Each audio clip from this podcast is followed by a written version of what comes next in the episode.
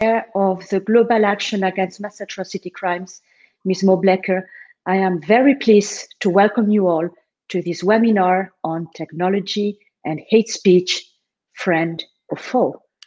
This is the second panel of the Decoding Hate Speech online series. The Montreal Institute for Genocide and Human Rights Studies, MIGS, and the Global Action Against Mass Atrocity Crimes, GAAMAC, are organizing to bring together leading voices to discuss the linkages between hate speech, technology, and atrocity prevention. Today's panel will address the complexity of online hate speech with an informed and multi-partied approach to prevent the harmful effects of big tech on human rights and develop strategies to make technologies work for the benefits of our societies. Today's distinguished panelists are Savita Pandey, the Deputy Executive Director of the Global Center for the Responsibility to Protect, Christopher Tuckwood, the Executive Director of the Sentinel Project, Ms. Mitali Jain, the Legal Director at Avaaz and international human rights lawyer. Kyle Matthews, the Executive Director of the Montreal Institute for Genocide and Human Rights Studies, MIGS, will moderate the event. We hope you will find the discussion useful. And please do use the chat function to engage with one another and ask questions to our distinguished panelists. Thank you. Thank you, Helena. Um, hello, everyone. Once again, I'm Kyle Matthews from the Montreal Institute for Genocide and Human Rights Studies. Uh, we're really pleased today from my colleagues at MIGS um, here in Canada to collaborate with GAAMAC. Uh, this is the second um, session of our um, virtual uh, discussion series on uh, hate and incitement to hate and, and hate speech. Um, as you know, uh, the last session was really an interesting one. We had uh, um, General Romeo Dallaire that talked about his views of hate speech from the Rwandan genocide to today discussing how new technologies were changing um, the way that the atrocity prevention community should um, prevent atrocities and particularly uh, hate speech. Uh, we also had two experts, one from the Office of the UN uh, Office for the Prevention of Genocide, and the other one from the OSCE, the Office for Democracy and Human Rights. So we really had a really interesting discussion um, on all these issues, with, particularly a regional and multilateral perspective. Um, and and I think really touching upon that, and what we're going to go in today is a bit is is about the tech side of dealing with hate speech because we really have um, seen um, a revolution in the digital space, and this has changed everything um, for people working in this space. I think it's interesting, and we would rem- remind you that the UN um, Secretary General, supported with the UN Office for Prevention of Genocide, has created um, a framework for hate speech. So there's now uh, uh, something that's developing at the multilateral level that we can take and work on, both uh, domestically in our own countries, but also in our regions of the world. Um, and one thing that came out of the last session was that there really was um, a, a, notice, though, that there still is not um, a universal definition of hate speech. Um, we're trying to build one, but but much like the definition uh, of terrorism, that there is no universal definition. So, so we're struggling with that, and that's something that we need to keep in mind. Um, and today's session is really uh, taking the speech side to really talk about emerging technologies, about about what that means, what are the opportunities, what are the challenges, what's the role of the GAAMAC community um, in this space. And I would just, um, before we go into a Q&A, and, and I'm going to ask directed questions to each of our, our panelists before we uh, turn to the audience for questions. But we did, or actually not we, but GAAMAC ran a, poll online uh, for everyone who registered. And we asked um, in this poll who should be held accountable for re- regulation of hate speech on social media. And it's quite interesting. Um, um, the first answer 50% of respondents said that big tech companies um, are the ones that should shoulder uh, most of the responsibility. A further 25% stated that it should be national governments. Um, almost 13% should it said it should be users, individual users on social media, and then uh, approximately 13% said it's all of the above. That all three actors, government, private sector, and and users, individual users, have a responsibility. So we're going to delve into these questions. Um, they're they're very complex, and they're also on top of the policy agenda. This is something that I think around the world we have people, many bright minds, trying to look at and trying to come up with a solution. So that's the broader context of our past discussion and the ones we're going to have today. Um, I would like to start off first. Um, I have a directed question for Christopher Tuckwood. Um, Chris, who's from the Sentinel Project and runs something called HateBase. Um, Chris, um, I would like to ask you what role do social media platforms and technology play in the online incitement to violence? Sure, thanks. So that's a that's a pretty big question uh, to cover in you know the roughly five minutes uh, that I've got, but I'll do my best. I think from our view, the way that we look at these things, it's important to remember that hate speech and you know related sort of phenomena are fundamentally human problems not necessarily technological problems. So obviously technology is influential in how that that behaves but the content itself and the human motivations behind it are not fundamentally different when we're looking at online from offline.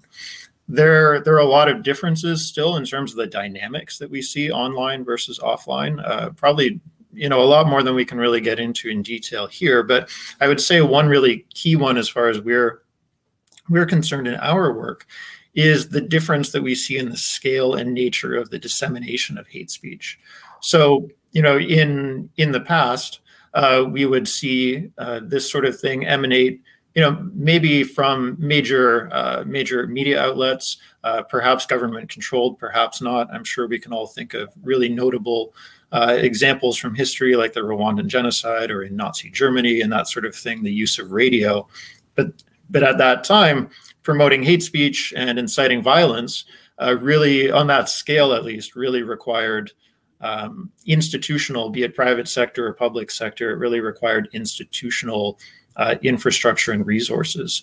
Now we're in a situation where basically anyone uh, with you know as little as a, a, relatively cheap mobile phone and an internet connection can uh, produce harmful content and reach a, a, potentially really large audience that doesn't even respect uh, national boundaries.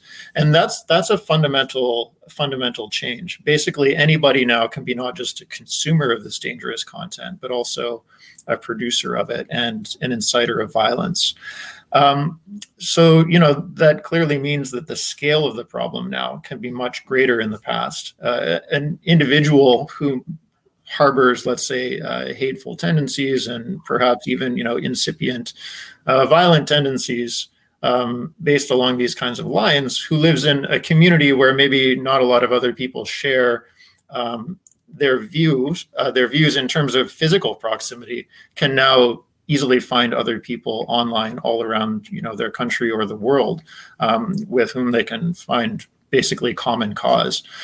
So that's a that's a big thing and it makes it a lot harder to shut down because there's no single point of origin for this uh, this content you know like a radio station or a newspaper or something like that.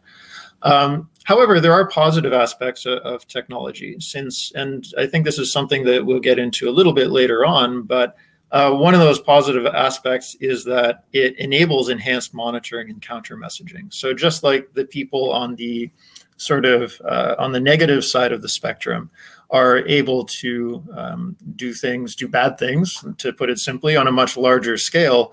Uh, people who are aiming to counter those kinds of narratives and its negative impacts are also able to do things on a larger scale. So we have the potential now to better understand how this is happening. Um, because you know just to use the probably most prominent example of, of twitter the majority of this kind of content is circulating in a, a very transparent public forum uh, where anyone with uh, relatively accessible tools can monitor that on a, on a pretty large scale and ideally then use that to inform some kind of response whether it be online counter messaging or um, you know it, influencing uh, policy decisions, whether that's at the corporate level or, or the government level. Just as I, I wrap up uh, my comments, I, I, think it's also really important, and this is something, Kyle, that we've brought up, uh, or I've brought up in other conversations we've had before.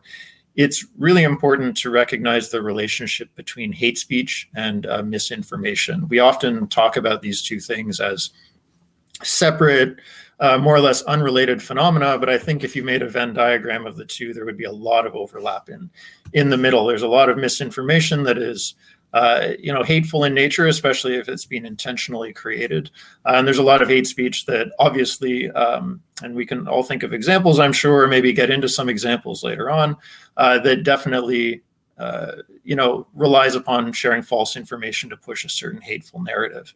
Uh, I'll, I'll just end with a sort of analogy that we often use here, which is to say that hate speech uh, loads the gun, but misinformation pulls the trigger when it comes to hate speech setting sort of the stage or the atmosphere for hateful attitudes to arise, but then misinformation often presenting the perception of threat that can push things over into actual offline physical violence.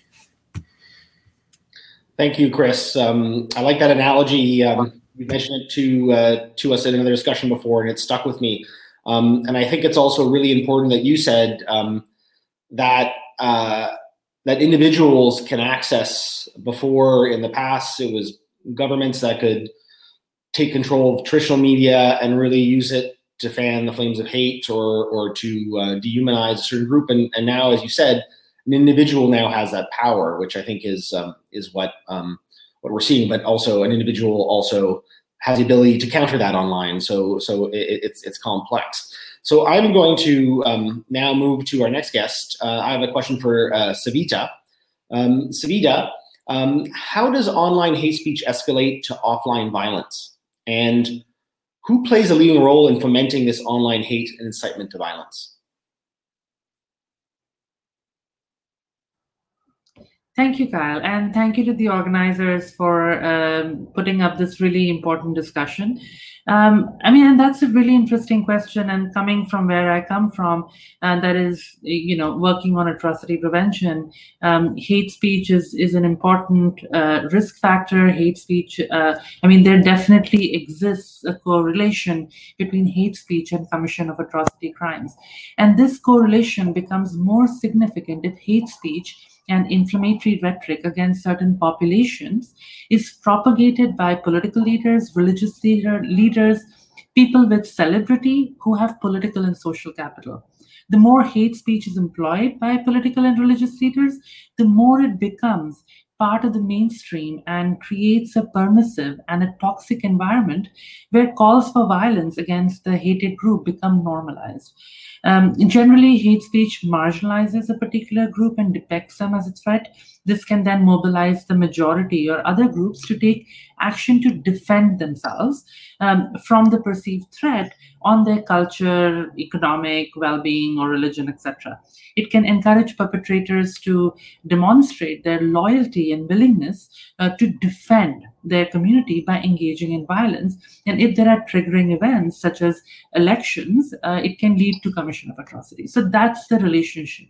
Um, and as you know chris mentioned before and, and so did you that some of the darkest periods in the in our history are preceded by discriminatory public discourse and demonization of certain groups and you know who have been spreading um, fear among populations to justify atrocities. And that's the case with the holocaust starting with the holocaust to srebrenica to to rwanda so hate speech as such is a new, not a new phenomena, but as Chris said, it's the and also David Kaye, it's it's not that it is a new phenomena. It's that the rate of dissemination is just unparalleled um, and than we have seen uh, before. And and just to give you a few examples of making this relationship, this correlationship between hate speech, dangerous speech, uh, to atrocity crimes. Um, so, for example, in Myanmar, discriminatory policies targeting the Rohingya populations were in place for decades.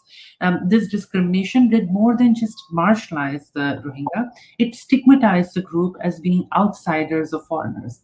The lack of accountability for those with influence who expressed dangerous anti Rohingya and anti Muslim sentiments through social media platforms, especially senior Buddhist religious leaders, um, established over time an environment that was permissive to hate speech and violence against the Rohingya. So, and, and finally, that led to, you know, the culmination of that was ethnically cleansing Rohingya from uh, Myanmar in 2017. Um, we are seeing that in Cameroon, where there has been a long-standing history of hate speech inciting violence. Since 2017, Cameroon has seen a uptake in hatred and inflammatory rhetoric in the context of the intensifying crisis between the Francophone and the Anglophone communities. And since 2016, over 3,000 people and hundreds of security forces have lost their lives. Um, hate speech was a, a determining factor in the violence that preceded preceded in 2013 um, uh, in South Sudan. Uh, in the past, the Commission of Inquiry on Burundi shed light on the prevalence of hate speech in Burundi, uh, particularly by the ruling party and, the, and its partners, stating that such rhetoric, which frequently targets specific ethnic groups, reinforced human rights abuses.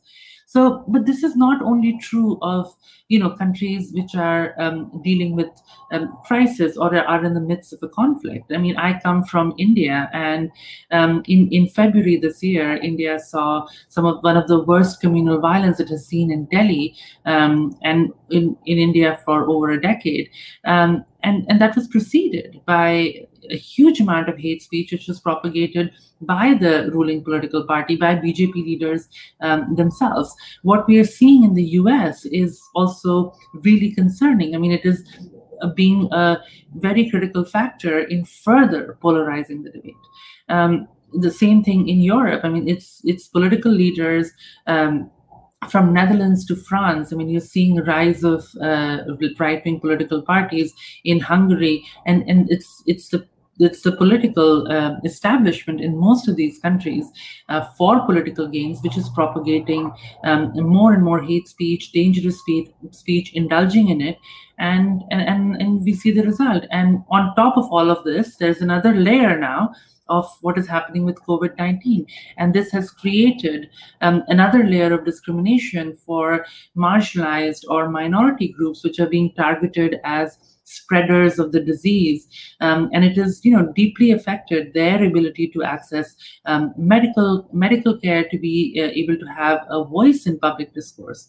So I mean that's where the correlation exists, and that's how hate speech sort of spills into uh, our offline lives, to so to speak. Thank you, Savita. That was a, a, a detailed response. Um, and I, I, I, really liked how you at the end that you you really portray this as a global issue. Um, you mentioned not just India, not just the U.S., not just uh, Myanmar, but but some of the emerging uh, far right political figures in Europe. So this this does, I think, um, make us all or bring out the point that this is a global issue and we need to be collaborating uh, on this as, uh, and try to confront it as a global issue. Um, I would now like to turn and we're going to turn to our next guest, uh, uh, Mitali Jain, who works for Avaaz. Uh, uh, Mitali, great to have you with us. I'd like to ask you, um, in your view, and of the work what Avaaz does, what, what can be done to counter online hate and disinformation? Thank you, Kyle, and thank you to the organizers. Um, it's a pleasure to be here.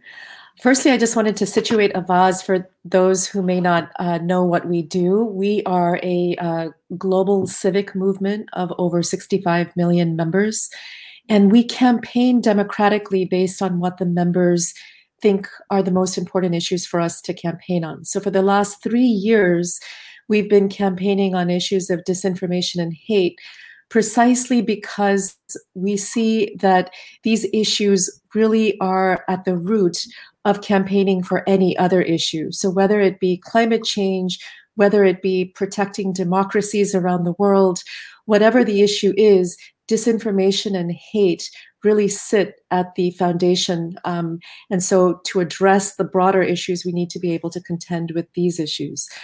Um, in it, to your question, um, Kyle, I think right now we're in a situation where the only kind of regulation that's occurring is self-regulation on part of social media platforms.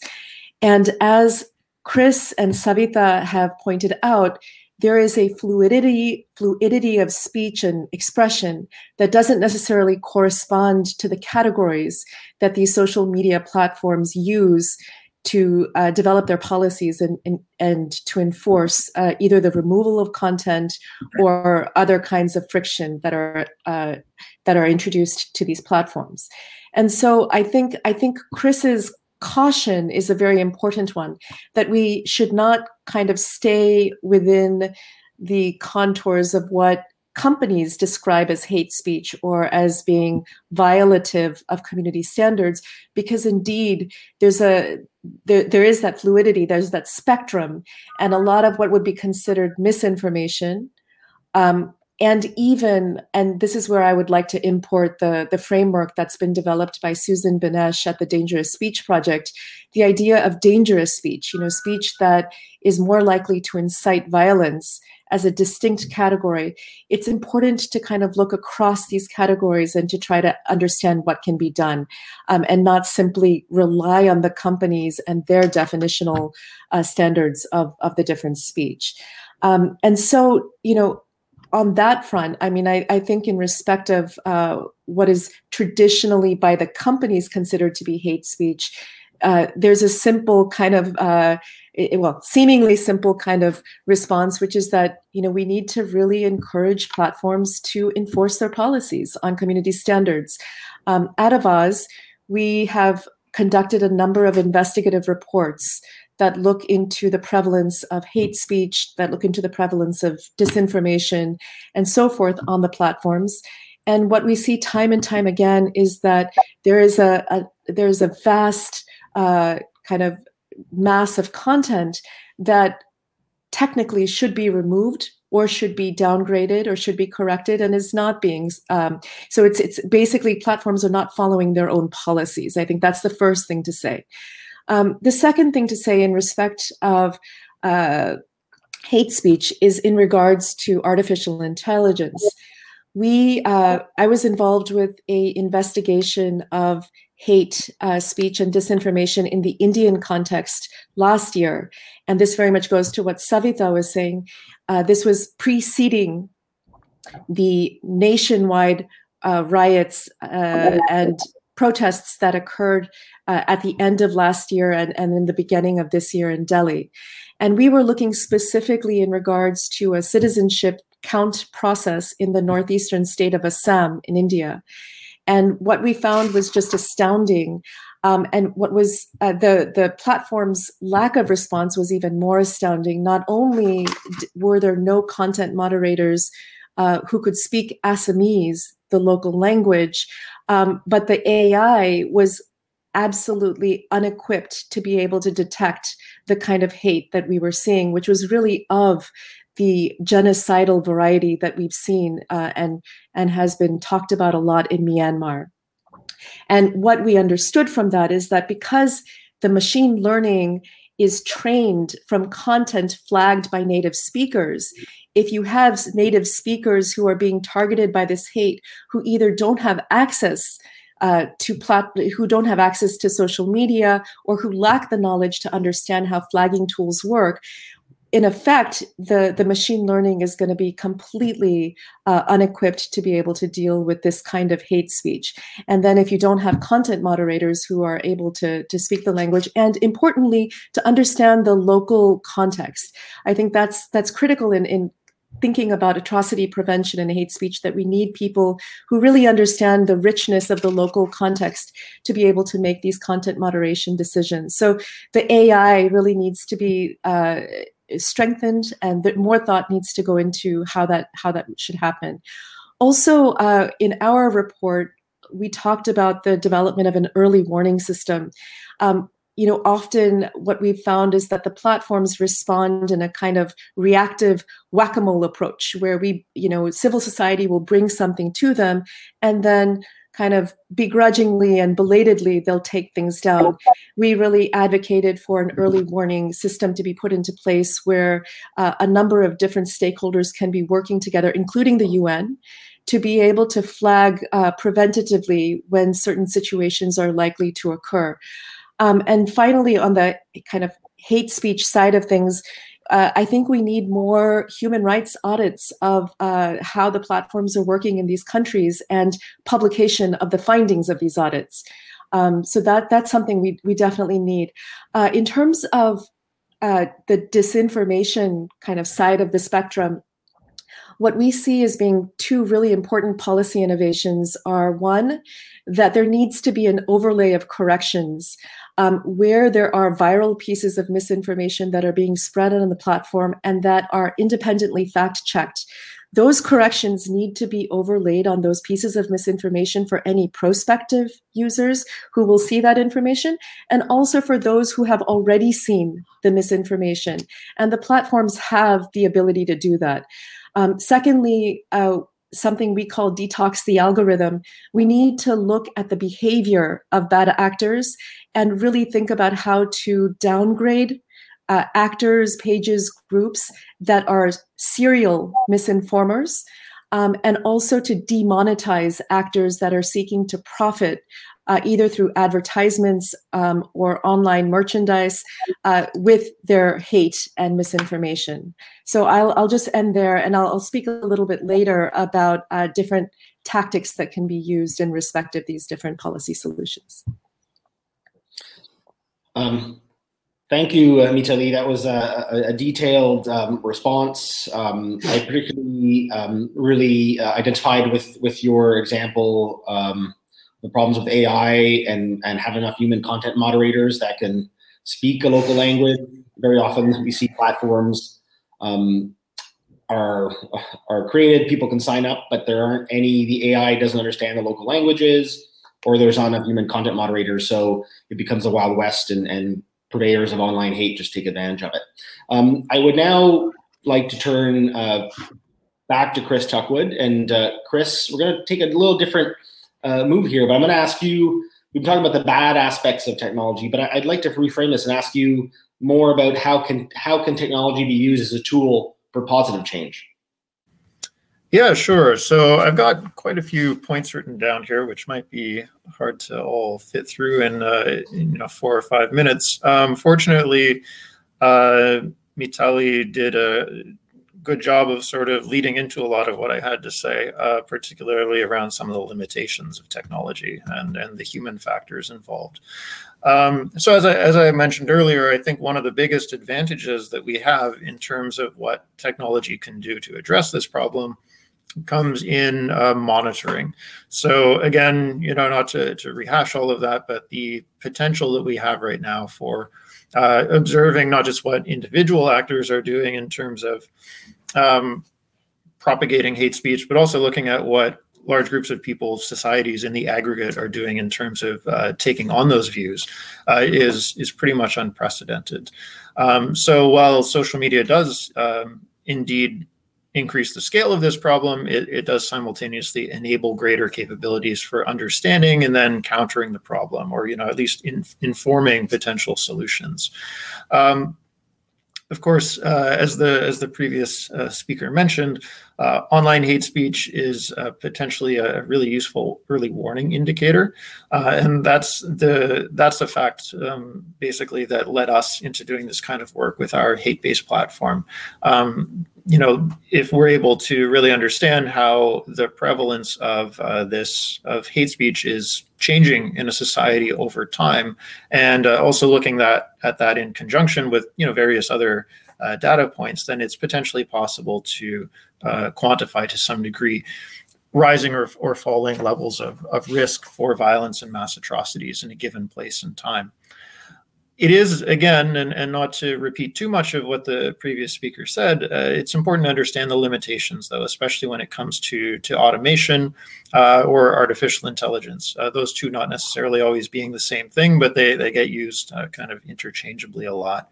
But being a human problem you know, being a human problem, as we've been saying, uh, hate speech involves a lot of nuance. Uh, for example, linguistic and, and, cultural contexts. I'm sure we can all think of um, various words uh, or or phrases, maybe from our our own parts of the world, that uh, if spoken by one you know group of people is not hateful if spoken by another group of people is considered hateful or you know used in a certain way uh, could be hateful or not hateful etc um, i'll leave everyone to think of their own uh, sort of examples of that. So getting machines to recognize that in uh, in a meaningful way in the same way that the average human can do is is still very challenging. Uh, again especially when we factor in the hundreds of languages and then uh, you know dialects and also constantly evolving uh, context for that sort of thing around the world um, so i think when it comes and this kind of leads on from the the early warning point but it's important to understand that monitoring is not just monitoring for its own sake, but it really should inform some kind of response. And uh, technology, of course, can also be the, the venue for that, that response. Um, and it, it enables a sort of constant judgment, or rather an adjustment uh, of our responses um, that wasn't necessarily possible in the past because we can see almost in real time, uh, theoretically, how, how public sentiment uh, is, is changing. And, and I think I'll close off just with a caveat in terms of um, where we should be careful. So, a topic that often comes up is, uh, although it's not always called censorship, is essentially uh, censorship. And uh, of course, that means very different things when it's being done by, let's say, a private company on their own platform versus a, a government body or something like that. Uh, and it's not to say that all censorship is necessarily uh, bad, but it's also not always the best uh, response. Now, certainly, unquestionably, com- companies should be living up to their own community standards. Obviously, they should also be obeying, you know, the laws of the land and, and basic, just ethical and, and moral principles in terms of policing the content on their platforms. And there's no question that any content that directly incites uh, violence or or something along those lines um, needs to be removed promptly. And there are also, of course, you know, legal consequences that have a role to play there. Um, however, broader censorship can have unintended consequences. And this is where we have to be careful about how we use technology to try and uh, be a tool for positive change, because sometimes that positive change uh, can can backfire.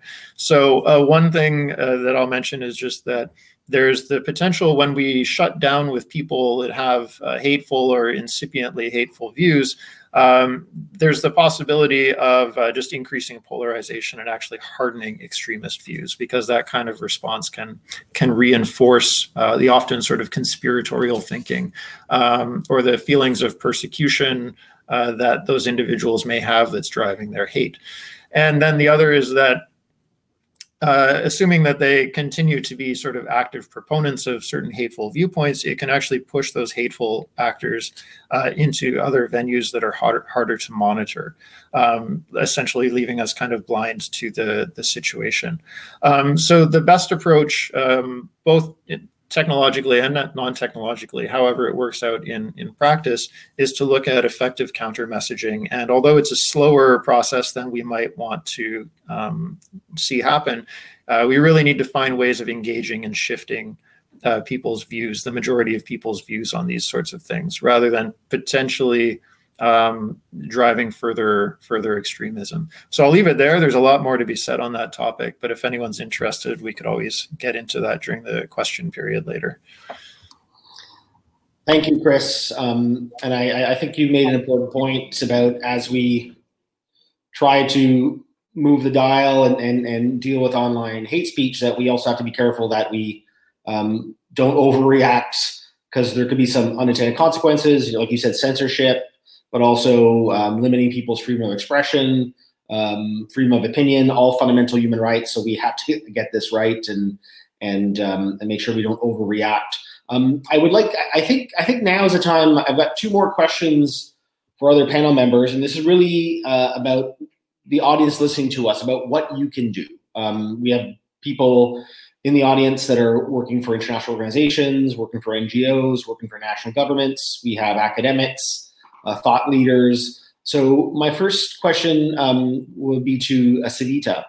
Um, what mechanisms can be used by states, civil society, and the private sector to counter online hate? That, that's a, that's a million dollar question, and I think that um, uh, you know, as Chris said before, and so did Mitali. I mean, in the end, um, and the way we view it at the Global Center, I mean, hate speech is emblematic of societal concerns. It's a symptom. And, eh, you know, we can tackle it at a, um, at a level which is digital through technology platforms.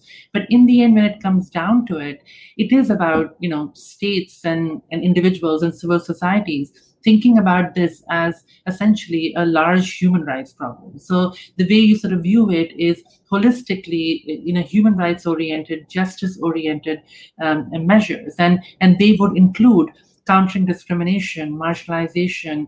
Um, creating mechanisms that think about intergroup, you know, how to mitigate intergroup tensions, um, including strength, strengthening legislative and institutional frameworks that guarantee principles of non-discrimination from justice from various different um, aspects to ensuring the presence of various communities in political and public office and investigating all cases of discriminatory behavior or dangerous public discourse.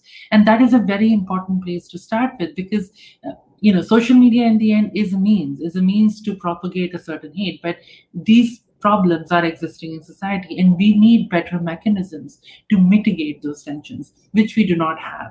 Um, and i mean and it's also getting harder in the environment that we lived in. I said that in my previous response that it's not about a particular uh, country. It's it's a global problem right now.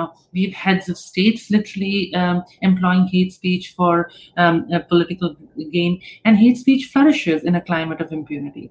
Um, also, with uh, social media, there is a level of um, anonymity. There is a physical and mental dis- distance, and as a result of which, at no personal cost, you can uh, continue to uh, spread a lot of hate. But I, I, think that it's also important to note here that it's not just on an individual level that people who hate then find other people on online, and then you know from there it just steamrolls. I mean, there is organization behind it, and the and and the countries that I know better. I mean, in India, there is an entire IT cells by big political parties which are dedicated to um, spreading a certain narrative through the, the social media platforms. That's the case with Cameroon. I mean, we have seen that. That's the case with Burundi. So there is a lot of organization. It's just not. I mean, you know, as Chris said, that in the in the context of earlier crises, you needed organization. That organization still exists.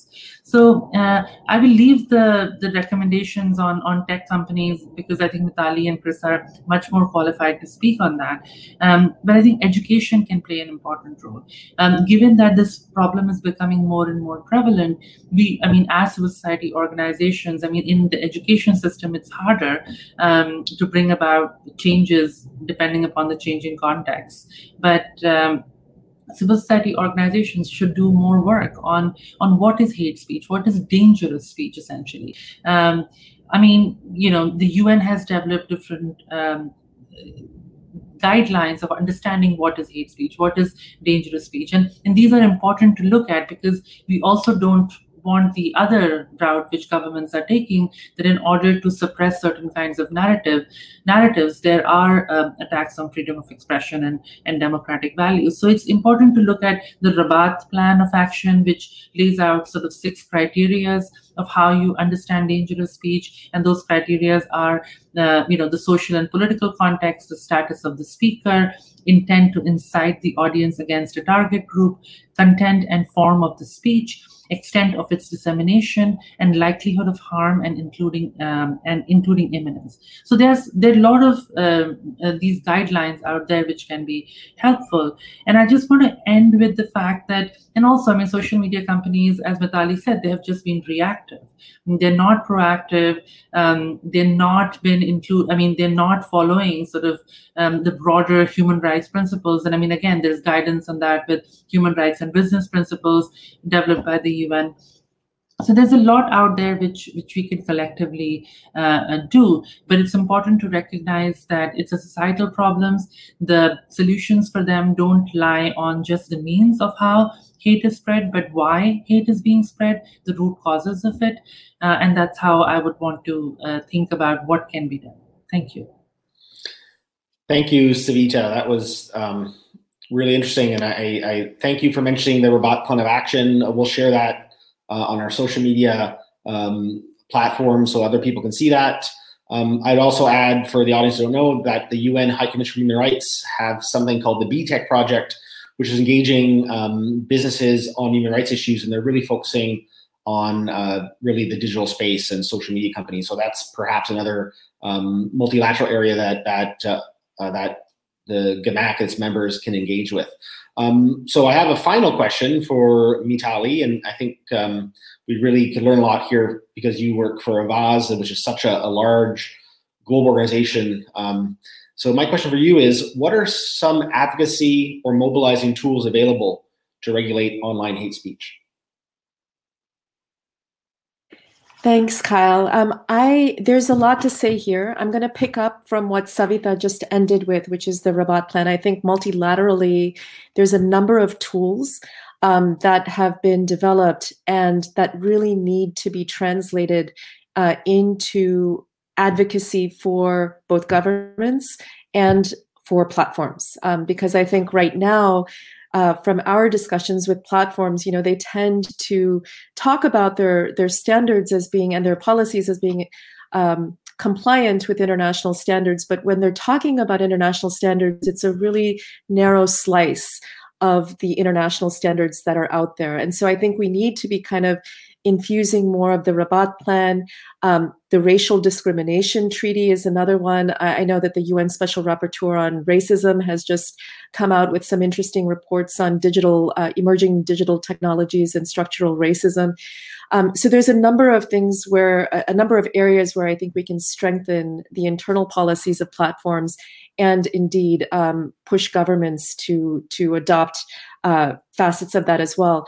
In addition, I think that national regulation is a critical space that we need to be invested in. Now, of course, um, the rejoinder to that is always well, you know, you see governments weaponizing regulation to go after, uh, you know, uh, dissenters of uh, uh, of the government and so forth, and that is true. I mean, where we're talking about government as being one of the actors here, sowing the seeds of hate and disinformation, that is problematic. But I do think that there are a number of uh, governments where uh, there's really good there's really good processes in place. There's good momentum in place that we should be capitalizing upon and really pushing to make sure that uh, thoughtful, calibrated regulation that balances the competing values of democratic values and uh, expression are put into place. And so, for example, the Digital Services Act in Europe, the online harms bill in the UK, um, and so forth. Uh, there's also the Algorithmic Accountability Act, which has been introduced in the States, and other kinds of legislation around the world that I think we should have an eye on and we should be inputting into. Um, in addition, I think that, uh, and Savita talked about education, I think um, and Chris about counter messaging, this notion of inoculation, I think, is a really critical one. How can we inoculate the public to really um, be resilient to these messages of hate, to be resilient to the impacts of disinformation? So, thinking about that inoculation and resilience project as a distinct one, I think, is important. Um, I, I think, in, in respect of the public, you know, I haven't been in a lot of spaces where there's been an emphasis put on mobilizing public opinion, creating a movement of people around the world who both understand what's going on and are really demanding change. And that, as Avaaz, is something that we we do routinely. And I really think that this needs to be imported into this space of really activating the masses of people around the world to understand and act upon what is happening and not leaving this to self-regulation by uh, by companies that are not regulated. Um, I think also another tactic that we're using uh, is that we have been trying to generate a movement of survivors of hate, survivors of misinformation. So we have been in touch with an increasing number of people who are then um, really central to advocacy that we're doing, advocacy with governments, advocacy with platforms, where they tell, they share their narratives, where they share their stories. And I think there's no substitute for that, the power of that kind of storytelling to really influence change. So I think really continuing to generate the movement of survivors and to support the organizations that organize those survivors. Um, again, uh, you know, another tactic is, of course, to continue with the investigative uh, uh, the investigative reporting of what's happening on these platforms, generating reports, uh, getting media coverage, because unfortunately, um, often these platforms are really only responsive uh, when there's bad media. And so I think we do need to continue to invest in that tactic of uh, investigations, reporting, and, and media coverage, uh, but not to the exclusion of everything else. Um, new legal paradigms are necessary. Um, as a lawyer, I'm often uh, appalled at the lack of legal mechanisms to be able to really, uh, uh, you know, hold these platforms to account for what's happening um, on them. And so I think we need to be thinking about new legal paradigms. I won't get into different uh, legal theories, but I will just offer one, which is I think there's a really interesting freedom of thought kind of legal paradigm that's emerging, particularly in Europe, that we should really be um, uh, aware of. And I think it could really go far in really helping us think about how, particularly, algorithmic amplification is impacting our ability as informed citizens to think and to um, respond and make informed decisions and create informed opinions. Um, and then finally, if I may, um, I would just encourage people uh, who are watching this to vote. Um, we know that disinformation is a uh, has been used to suppress elections and to prevent from free and fair elections. And so I would say to those uh, viewers around the world who have elections coming up, uh, just get out and vote. Um, and uh, help to ensure that the democratic values of whatever country you're living in uh, continue uh, so that we can continue uh, ahead with all of these other tactics. Thank you. Thank you, Mitali. Um, I think now we'll go to questions from the audience, and I think there's a perfect segue. You talked about in democracies, what can be done uh, as citizens, how can we put pressure on elected officials. But we have a, a question here from Mohammed uh, Nadifuna, who's asked the following. He says, in undemocratic contexts, there's often the danger that regimes claw back on freedom of expression online under the guise of countering hate speech. What checks can be put up to counter this? So this is the uh, more of an authoritarian regions that will often, yeah, will use this to counter democratic activists or so forth. Who would like to maybe uh, first take a uh, chime in on this on this issue?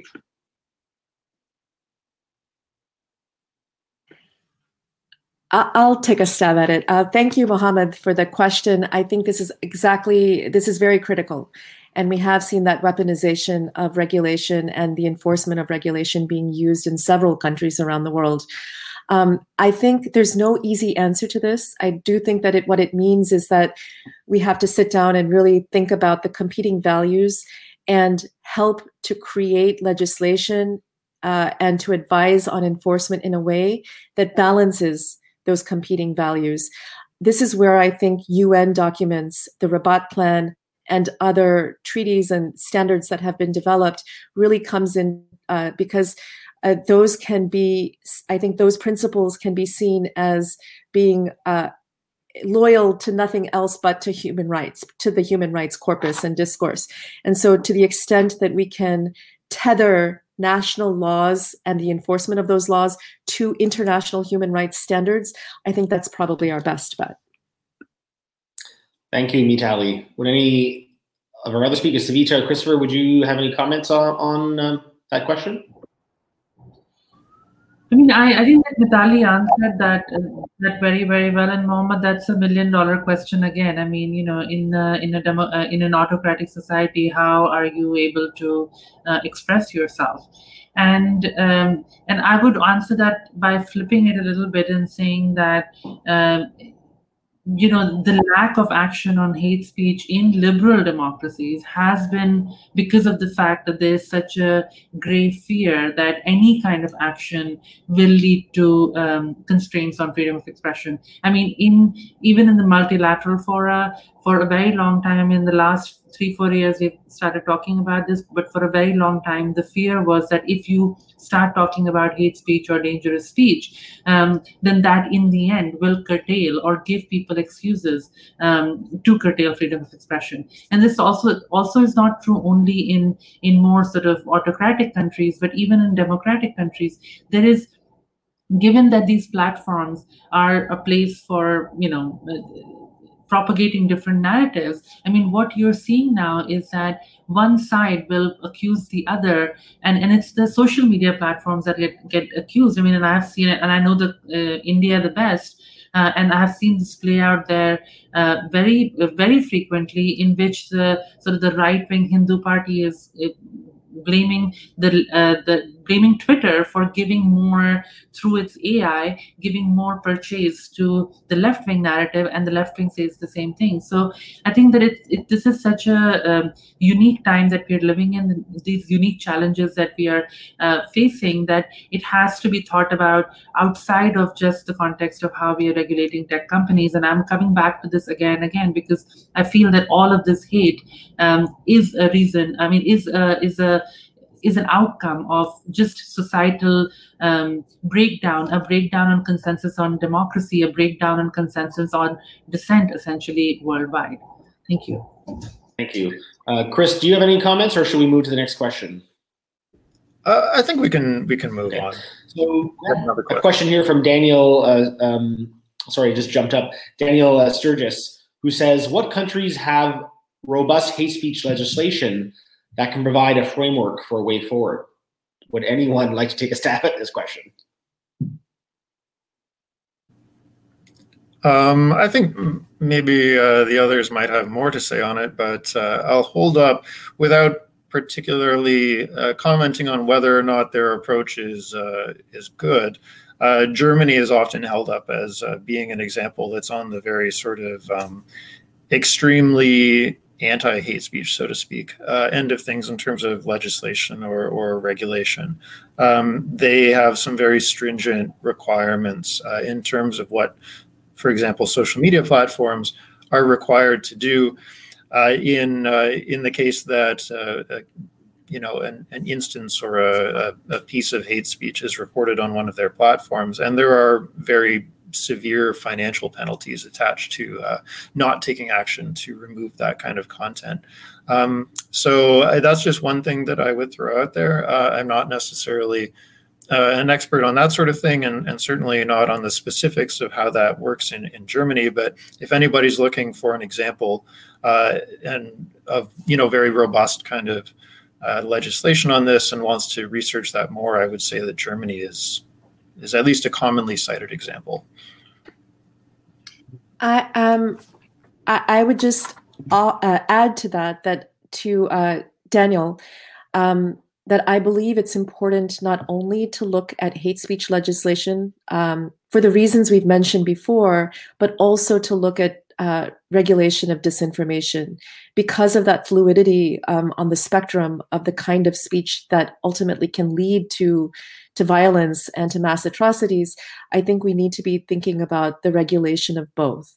Um, and when you start to talk about disinformation, it becomes a little bit of a different calculus than hate speech because uh, often it's it's not being talked about as removal of content, but downgrading of cor- uh, content or correction of content, and that starts to uh, raise different issues. And so I just say that uh, you know let's just to keep an open mind of uh, a broad series of things that need to be regulated and that there are competing concerns uh, in each category. Um, but I don't think it's impossible to do. Uh, I, I, think that from what we've seen, Europe seems to have a good handle at the EU level of uh, this Digital Services Act um, in, in how they're thinking about both disinformation and hate speech. Thank you, Mitali. Um, so we're going to take one more question from the audience because we're now running close to the uh, end of our event. We've got about six minutes left. We also have um, a colleague from Colombia who's going to present uh, uh, an artistic graph of, of our discussion today. But I, am going to take this last question uh, from Galit Ariel. Um, Galit asked, what are your thoughts about the effectiveness, oh, sorry, what are your thoughts about the effectiveness of hashtag activism with recent examples of Proud Boys trolling? from the case of the US. Uh, would anyone like to talk about hashtag activism?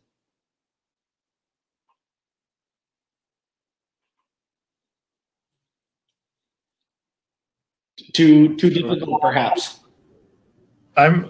What's uh, that? too difficult of a question, perhaps. yeah, I mean, I think it's a big question. I'd be happy for someone else to to take it on in depth if possible, but I would say um, I'm a bit, in terms of its offline uh, impact, I'm a bit skeptical uh, of of its effectiveness. But that being said, uh, if we're talking, I'm not familiar with the like specific Proud Boys example being shown there. If this is um, people sort of hashtagging the Proud Boys to drown out their their trolling with other content. Um, but I'll say it's an interesting approach, and you know has the potential to uh, to at least temporarily um, silence or diminish the the prominence of, of hateful narratives online. But uh, I don't.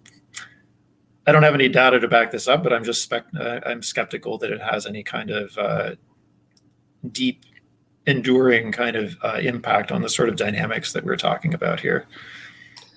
Uh, as perhaps I can respond as an American who's quite concerned about the Proud Boys. Um, I think the uh, if, if, I'm understanding the correct uh, question correctly, this was the attempt to kind of uh, appropriate the Proud Boys uh, title and to really celebrate kind of LGBTQ love um, and to kind of come up with a counter message of sorts. So I think it really goes to that bucket of, of kind of counter messaging and the inoculation that we were speaking about earlier.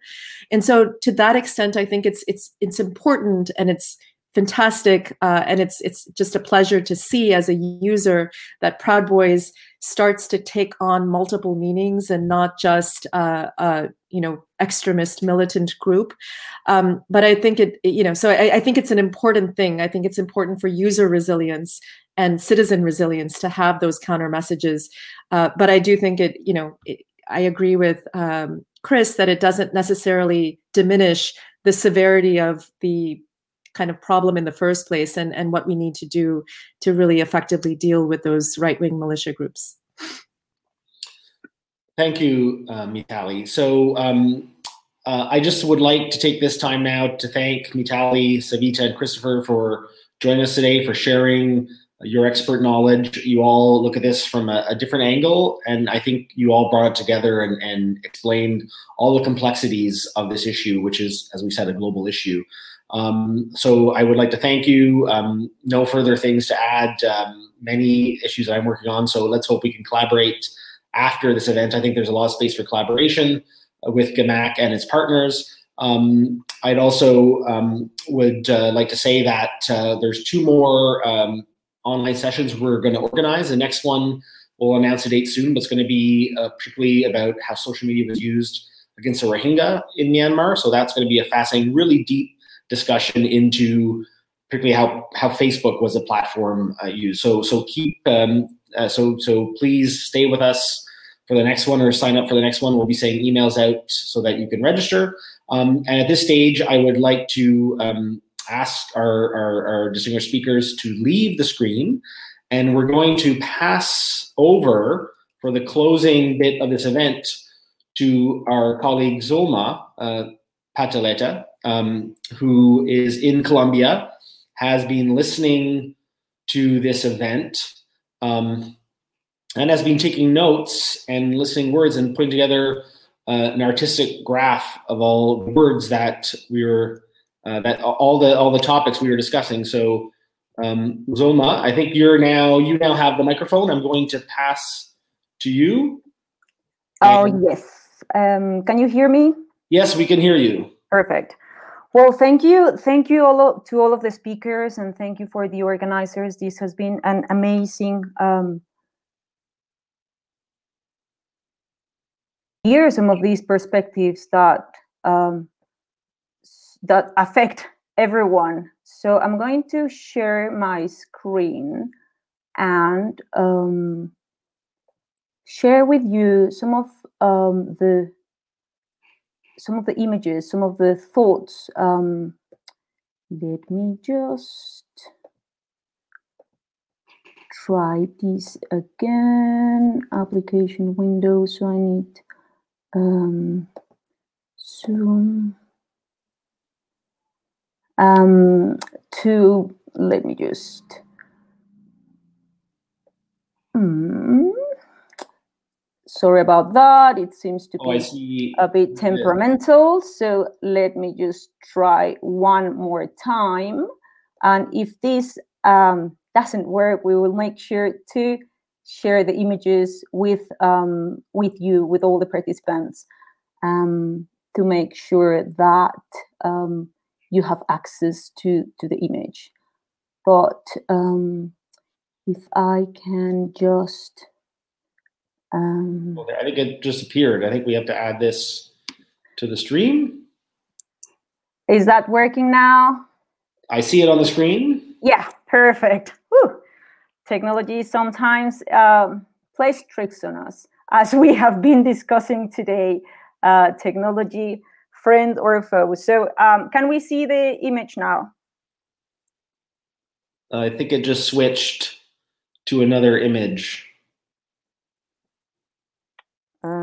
Okay. Let's just try this.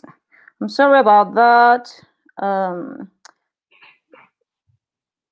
we will give it another go, and hopefully this time it will work. Is that Yeah, Yeah. we can see it now. we can see it now perfect so um well going through some of the some of the key thoughts and uh, concepts that were shared today and that um, are perhaps for people like you who deal with these issues on a regular basis are very obvious but for a common citizen i guess um, it's not so so evident. So um, the uh, challenge of both um, the challenge of hate speech and, and an understanding that is not that it's a symptom of, of society of an underlying issue like a, the tip of the iceberg.